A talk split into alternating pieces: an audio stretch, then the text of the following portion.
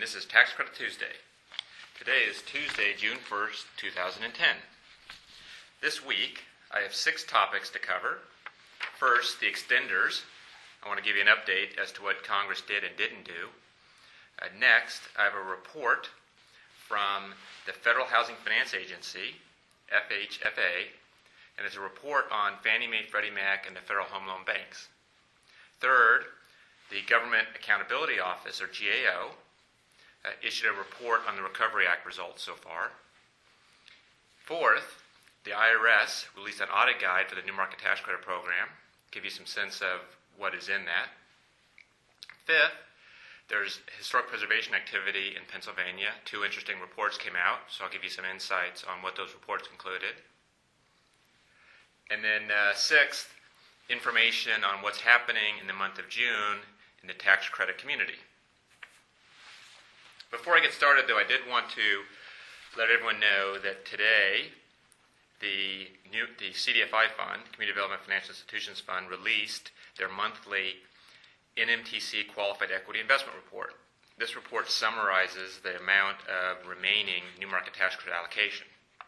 The report shows that there was $26 billion in total allocations in the first seven rounds, and of that $26 billion, 16.6 billion has been finalized, 300 million has been committed. That means there's $9 billion of allocation remaining. A large portion of the 9 billion is reserved for particular investments, but there is 9 billion out there where QEIs have not been issued and they aren't formally committed yet. With that as background, let's jump into the extenders update. On Friday, May 28th, the House of Representatives passed H.R. 4213, which doesn't actually have extenders in its name anymore. It's entitled the American Jobs and Closing Tax Loopholes Act, but it did include the extender provisions. After passing the bill, the Senate and the House both went on recess, or I should say their district and state work periods, and they returned back to Washington, D.C. on June 7th. Uh, we expect at that point the Senate to take up the extenders bill.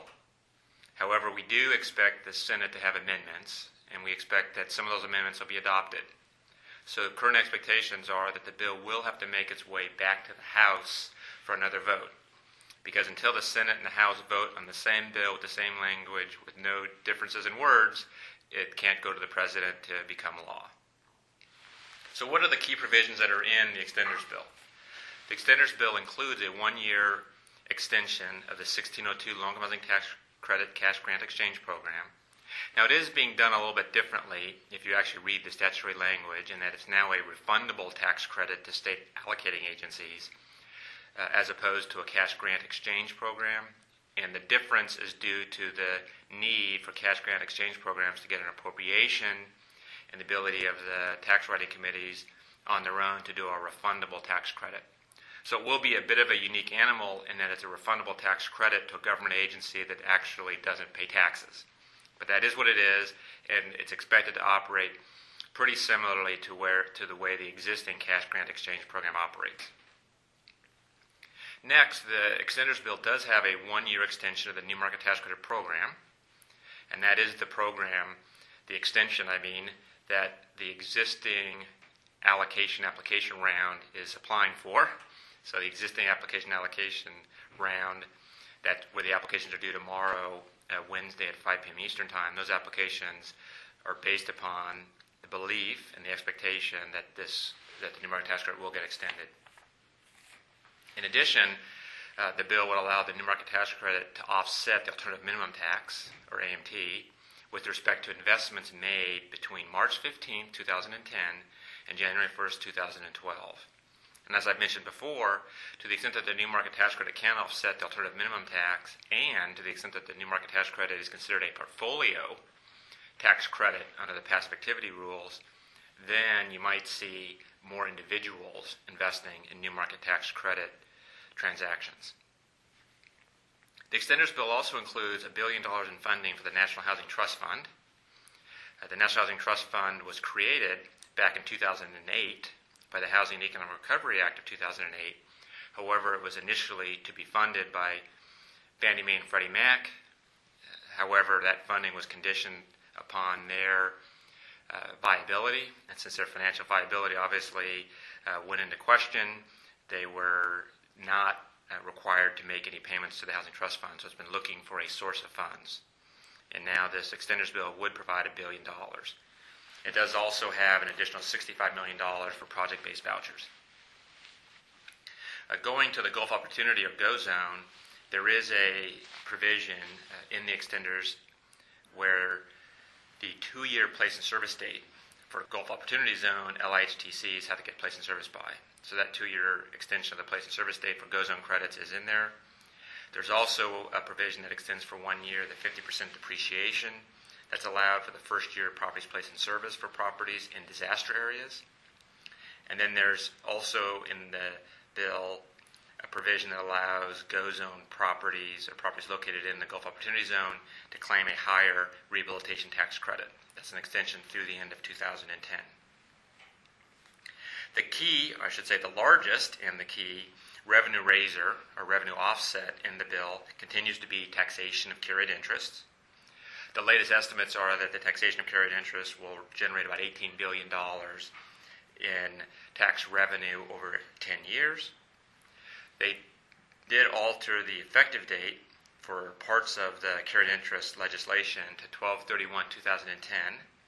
So we do expect there to be a lot of tax planning in 2010 uh, to the extent that the carried interest legislation does eventually pass. There has been no carve out of any industries, as much as many industries have tried to get a carve out, none the least venture capital and real estate. We do wonder during this district work period or recess, as Congress members are lobbied by constituents with respect to carve outs and carried interest. It'll be interesting to see how the Senate addresses the carried interest legislation when they do get back in session next week. What's not in the bill? The bill does not include credit exchange for 4% tax credits. Uh, the 4% proposal, though, continues to remain popular among a number of members of Congress, and there is some hope that Senator Cantwell would offer it as an amendment to any upcoming Senate jobs tax bill, if there is a Senate jobs tax bill. And then similarly, in the House, they've already passed the version of this proposal that was in the House Small Business Jobs Bill. So, to the extent that the Senate doesn't include it in a future jobs bill, the House might seek in conference to get it in a future jobs tax bill. Of course, both of these approaches depend upon there being a future jobs tax bill, and it remains uh, in doubt whether or not there actually will be one. Similarly, if there is a uh, another jobs tax bill, there are efforts by Senator Bingaman to modify one of the provisions being discussed in the jobs bill. And the, one of the provisions being discussed in the jobs bill is a tax credit carryback for five years for small businesses. And there's an effort to modify that provision slightly so that the long term tax credit five year carryback proposal can be adopted. So we are hopeful, uh, but we have to wait and see what Congress uh, does, as well as continue to uh, share with members of Congress our views on these proposals. So the next steps the Senate's back in session next week, and then the Senate will take up the extenders bill, and then we'll wait and see what modifications are there, and then we'll see after that how the House handles it. If you want to keep track of this more than weekly, you can keep track of these the status of the extenders bill weekly through the podcast, but you also can follow me on Twitter, and I give daily, sometimes hourly updates on Twitter. Uh, and just go to Twitter and search Novogradac, and you'll find me. So that's what I have for extenders for this week. Uh, next, I wanted to give a brief summary of a Federal Housing Finance Agency, or FHFA, report. It's their second report to Congress that details findings of the agency's 2009 annual examinations of Fannie Mae, Freddie Mac, and the 12 federal home loan banks and the Office of Finance, commonly referred to as government sponsored enterprises or uh, GSEs. Uh, the report details the Home Affordable Modification Program, or HAMP, and also provides details on the Home Affordable Refinance Program, or HARP. It, and then, furthermore, it includes an analysis of compensation of all the Federal Home Loan Bank directors and housing emission goals and information for all 14 government sponsored enterprises. Uh, the FHFA reports Uh, does say that throughout 2009, each company remained active in supporting the secondary mortgage market, and they noted that together, the government-sponsored enterprises' mortgage purchase and guarantee activity represented more than 76% of total single-family originations. So more than 75% of the market of single-family originations uh, were supported by the government-sponsored enterprises. Uh, the report concluded that Fannie Mae and Freddie Mac both remained critical supervisory concerns in 2009. It also noted that the GSEs more broadly continued to play a key role in providing liquidity and stability to the mortgage market, as well as carrying out foreclosure prevention efforts in 2009. Uh, the report also noted that the 2009 financial condition and performance of half of the 12 federal home loan banks are less than adequate. Their financial condition and performance are less than adequate due in part to investments that they made in private label mortgage backed securities. The report also noted that the Seattle Federal Home Loan Bank was deemed undercapitalized. Now, in related news, Congressman Paul Kanjorski, who's the chairman of the House Financial Services Subcommittee on Capital Markets, Insurance, and Government Sponsored Enterprises, did announce last week that he'll convene a series of hearings on the future of the housing finance system. The first hearing was held on Wednesday, May 26th, that hearing focused on the work of the FHFA and the condition of Fannie Mae, Freddie Mac, and the Federal Home Loan Banks. Future hearings are expected to explore important issues like the role and regulation of mortgage insurance, the housing finance systems of other countries, as well as the structure and function of guarantee fees. So, in conclusion, a copy of the FHFA report can be found online at www.taxcredithousing.com. Simply click on Hot Topics on the News menu and then choose the link called GSE Conservatorship.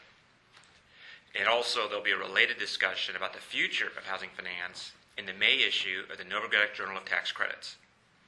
The discussion is going to be part of the monthly feature, The Buzz, which is written by Buzz Roberts of LISC.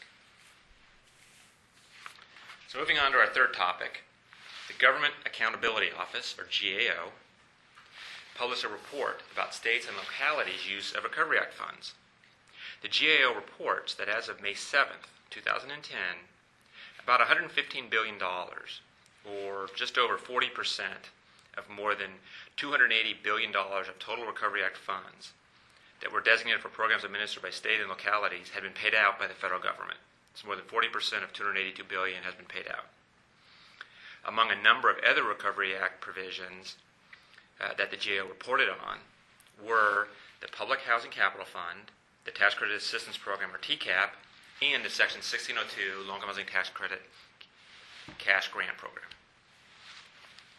Some of the highlights of the report were that the GAO noted that housing agencies had met the March 17, 2010 deadline, where they had to obligate, reject, or return a portion of the 3 billion in formula grants that were available under the Public Housing Capital Fund. The GAO also says that as of May 1st, 2010, agencies had drawn down about 1 billion of the $3 billion of these funds, and the money is being used for such things as replacing roofs or windows and things of that nature.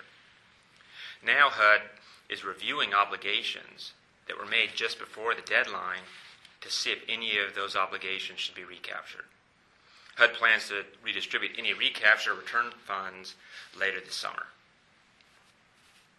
Also, as of April 30th, 2010, HUD had committed $2.25 billion for TCAP, which was the uh, appropriated amount, and they'd also obligated $5.45 billion for the Section 1602 Cash Grant Exchange Program. So that means there's over $7.5 billion that's been uh, committed for affordable housing in the form of cash grants through TCAP and the Section 1602 program. The GAO also reported that state housing finance agencies, or HFAs, have expressed concerns about their obligation to recapture program funds for non compliant projects. They also expressed concerns about the restriction on using 1602 program funds as interest bearing and repayable loans. In the report, the GAO recommended that Treasury define the actions that HFAs must take to recapture funds And then they also suggested that Congress should consider directing Treasury to allow HFAs to disperse funds as interest bearing repayable loans. Of interest, the GAO report says that Treasury Department actually agrees with the suggestion uh, that Congress consider directing Treasury to permit HFAs to disperse funds as interest bearing repayable loans. If you want to see the actual report itself, just go to www.taxcredithousing.com. Moving on to our fourth topic IRS Audit Guide. The Internal Revenue Service released an audit guide for the New Market Tax Credit Program on May 26th. Uh, the audit guide can be found online at www.newmarketscredits.com. The guide is used to provide guidance to IRS revenue agents in, ter- in terms of how to conduct an audit of a tax return that includes new market tax credits. The guide has six chapters. The six chapters are an overview of the new market tax credit program, a chapter on the techniques for auditing a community development entity or a CDE. The third is a chapter on techniques for auditing investors in new market tax credits. Fourth, there's a chapter on issues related to not for profit entities. Fifth, there's a chapter on the disclosure of tax information. And then sixth, there's a chapter on how the report should be written by the IRS agent. Now, the Novogradac NMTC Working Group has previously submitted comments on a draft of the audit guide, and we're now in the process of reviewing the audit guide to see what portions of our comments were adopted, what portions weren't, as well as what new matters or new comments we will have. And then we'll be submitting additional comments to the IRS with respect to this guide. To the extent that you identify issues with the NMTC audit guide, please send us an email Uh, you can send it to cpas at novoco.com, or you can send it directly to my partner, Brad Elphick, which is B-R-A-D dot E-L-P-H-I-C-K, Brad Elphick at novoco.com. The contents of the newly published guide will be discussed at the New Market Tax Credit Working Group's next meeting, which is being held in conjunction with Novogradac's ninth annual New Market Tax Credit Spring Conference. That's June 10th and 11th in Washington, D.C. To learn more about the New Market Tax Credit Working Group or our spring conference on new market tax credits, please go to 415 356 7970. That's call 415 356 7970.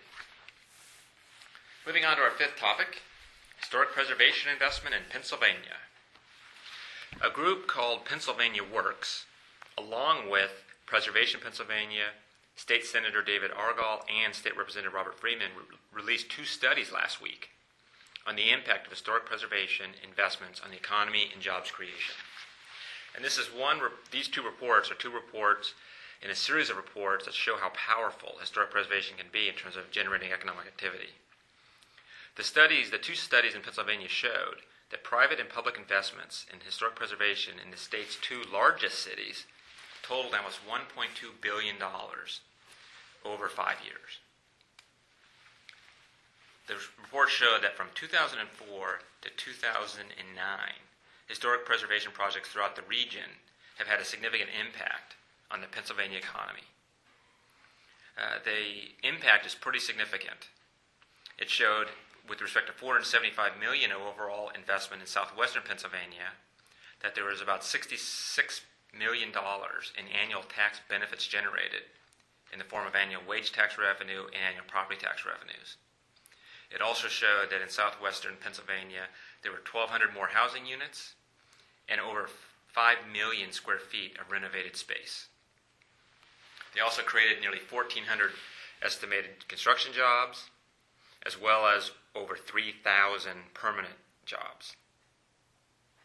The report also noted that during the same period, from 2004 to 2009, the five counties of southeastern Pennsylvania saw 132 federal historic preservation investments, totaling 700 million in total investments. That 700 million in total investments generated over 1,500 new housing units. Of, of those, 350 were new affordable units. Now, supporters of a proposed state historic tax credit say that this report is evidence that if real estate developers that were interested in restoring older buildings were given the opportunity to combine the federal tax credit with the proposed state tax credit, then the number of jobs created and economic benefits to individual communities would grow considerably. So that brings me to what this proposed state historic tax credit would be. Uh, the, the proposed tax credit is part of the Historic Preservation Tax Incentive Act, and it's been stalled in the Pennsylvania Senate for more than a year. Back in March of 2009, the House actually passed the bill, HB 42, and the bill provides a section of Revenue Code that would allow up to $15,000 for exterior rehabilitation of historic residences, and more significantly for the development community, state tax credits of up to $500,000 for rehabilitation of historic commercial properties. The bill also provided that priority would be given to certain properties in certain areas, such as those in enterprise zones and historic districts. If you want to see a copy of either the two reports, or you'd like to review HB 42, you can find them online at our website, www.historictaxcredits.com. So, my sixth item and final item for the week is to review the tax credit calendar. As I mentioned earlier in the podcast, tomorrow at 5 o'clock Eastern Time, the new market tax credit applications are due. So that's tomorrow, Wednesday, June 2nd. Also, tomorrow, Wednesday, June 2nd, the Affordable Housing Tax Credit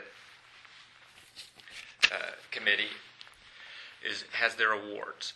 That's the Affordable Housing Tax Credit Coalition, I should say, has their annual Affordable Housing Tax Credit Awards.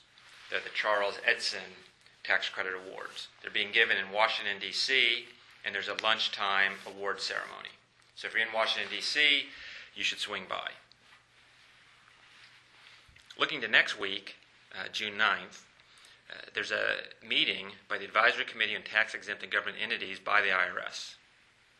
Uh, this is a committee that submits recommendations to the IRS Commissioner, Doug Shulman, and other senior executives at the IRS. The Internal Revenue Service's Advisory Committee on Tax Exempt and Governmental Entities, or ACT, is an organized public forum for the IRS to receive regular input on exempt organization, employee plan, and government entity policy. The advisory committee itself consists of external stakeholders that get appointed by the Secretary of the Treasury. Uh, the ACT provides recommendations on operational policies and procedures in a wide area of tax exempt items, including tax exempt organizations and taxes exempt bonds. If you're interested in submitting a comment uh, with respect to uh, how the IRS should be handling these matters, you can submit a written statement to Steve Pyrek. You can email him at steve, S-T-E-V-E dot J dot P-Y-R-E-K at irs.gov, or you can simply call 202-283-9966. Also next week on June 9th, the Housing Advisory Group, uh, it's a advocacy group for the benefit of the low-income housing tax credit, is having its congressional forum its annual congressional forum. And if you're interested in learning more about that, just send an email to cpas at novoco.com, or you can go to the Boston Capital website, and in the upper right, click on About Boston Capital, and then you'll see on the lower left a link to the Housing Advisory Group under the Advocacy tab. On June 9th, next week, we also have the Novogradac pre conference workshops with respect to the new market tax credit.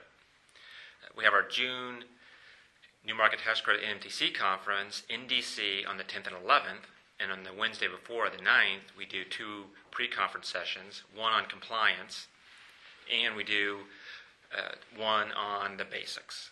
So, if you're interested in learning more about the basics or NMTC compliance, I suggest you send someone to our pre conference workshop. Otherwise, we have our New Market Tax Credit Conference on the 10th and the 11th.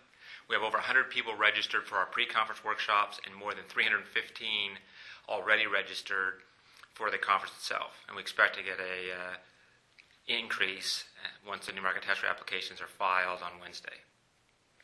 If you want to register for the conference, there's still time. Just go to www.novoco.com/events or send an email to cpas at novoco.com. I'd also remind, on an ongoing basis, if you didn't get a chance to listen to our rent and income webinar, you can listen to a recording of it.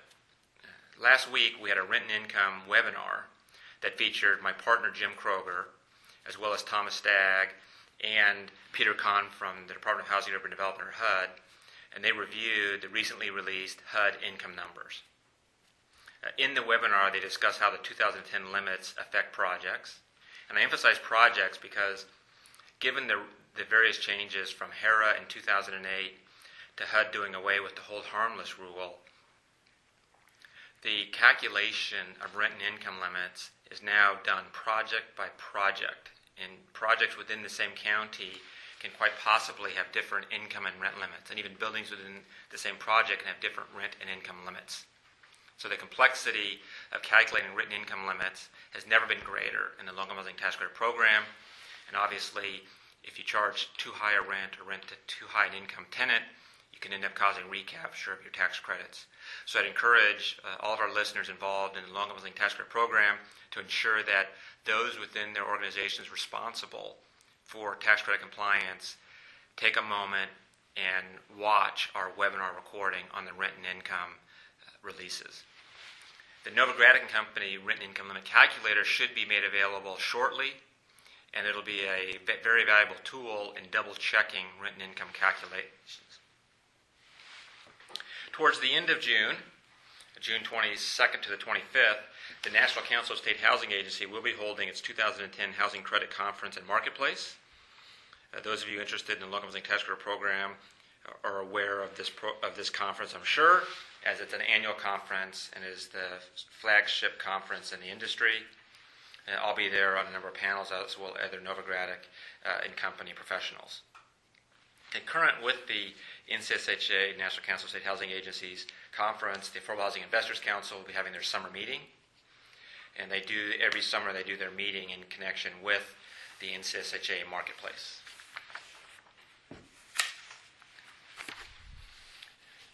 So that brings me to the end of this week's report. Please join me again next week for another Tax Credit Tuesday. Uh, the four topics for next week will include a summary of the Financial Services Bill as to how it will be affecting the tax credit community. I also am going to walk through the remaining calendar, as well as what items Congress has to cover during the remaining portion of this year. Once Congress comes back next week, they'll have a few weeks, and then the July 4th recess will begin. And then once the July 4th recess ends, they'll then be in the balance of July, anxious to get out for the August recess that carries them through Labor Day, so the August or the Labor Day recess. And then they'll be back for the uh, balance of September. And then in October, they'll be anxious to get out of town in order to run for reelection in November. That leads to a very compressed schedule and a whole host of items they have to cover. More details on that next week. Next week, I also want to cover proposed legislation in Massachusetts that would require the state to disclose the names of all refundable, of all recipients of refundable tax credits. Then I also want to discuss a proposed two-year moratorium on tax credits, state tax credits in Oklahoma. Uh, both uh, Hawaii and New York have been given a lot of attention to moratoriums on state tax credits, previously allocated state tax credits. Now Oklahoma has a bill on Governor Brad Henry's desk that's awaiting a signature. As of Friday, May 28th, he hadn't signed it. More details on that next week. I'd also like to encourage our listeners to send us feedback on these podcasts, ways to make them more useful to you. So simply send those emails to michael.novogradac at novoco.com or cpas at novoco.com. And I'd also like to encourage you to suggest to your friends to listen to the podcast. If you find them useful, please share that with others. And until next week, you can follow me on Twitter.